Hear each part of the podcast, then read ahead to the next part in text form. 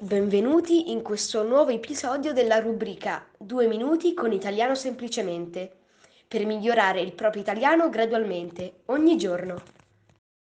Hai mai provato, eh, parlo con i maschietti, ad agganciare una ragazza in discoteca?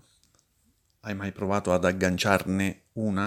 Io non ci provavo ad agganciarli perché non venivo mai degnata di uno sguardo. Beh, non puoi sapere se andava male. Non avevi che da provare. Beh, in questo caso, cara Leila, si può anche decidere di agganciare un cliente, anche un cliente si può agganciare, magari è più facile, lo puoi agganciare e lo vuoi agganciare per vendergli un prodotto. Il verbo agganciare, che deriva dal termine gancio, si può utilizzare al posto di rimorchiare, sia che si parli di voler conquistare una ragazza in discoteca o un ragazzo, rimorchiare un ragazzo, agganciare una ragazza, sia che si parli di automobili, agganciare, rimorchiare un'automobile.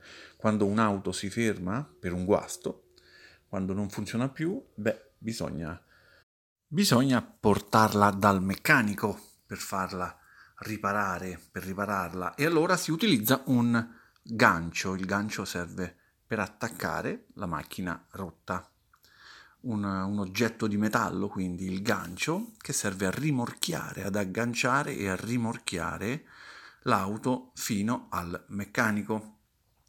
Vado a rimorchiare una ragazza, quindi, oppure vado ad agganciare una ragazza, si usa tra i giovani per indicare il tentativo di conoscere una ragazza per poterla in qualche modo tirare verso di sé, per poterla conquistare, un'attività che non riesce sempre, ovviamente, non è come rimorchiare un'auto. Ad ogni modo l'immagine del gancio si utilizza anche in un'altra espressione italiana, avere un aggancio, aggancio, avere un aggancio o avere degli agganci, anche più di uno. L'aggancio, in questo caso, è una conoscenza, quindi si tratta di una persona che si conosce e che potrebbe risultare utile per raggiungere un obiettivo personale, questo è un aggancio. Quindi è una persona influente. Se, io ho un aggancio da qualche parte, vuol dire che conosco da qualche parte una persona importante, una persona influente, quindi una persona che riesce ad influenzare alcune decisioni, per questo è influente una persona importante, che conta qualcosa. Si usa moltissimo in Italia e a dire il vero non è una cosa molto positiva avere degli agganci, almeno eh, dal punto di vista della reputazione, diciamo, perché si usa spesso per indicare una o più conoscenze che potrebbero aiutarti per ottenere dei favori, delle cortesie, favori che avvantaggiano te, ma spesso, spesso svantaggiano altre persone.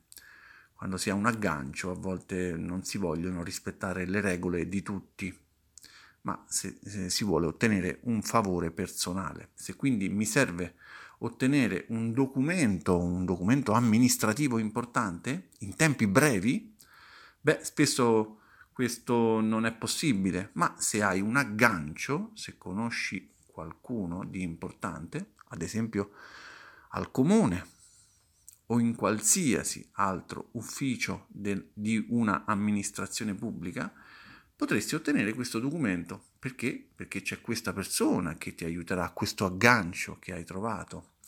Ci sono moltissime persone ben agganciate in Italia, che hanno quindi ovunque dei buoni agganci. Si dice che appunto sono agganciate, che sono ben agganciate. E questo dà loro una forma di prestigio, una forma quindi di potere. Con un aggancio si può ottenere un lavoro senza meritarlo, con un altro aggancio si può ottenere un prestito facilmente. E tu ti ritieni una persona ben agganciata? Hai molti agganci? Conosci persone influenti?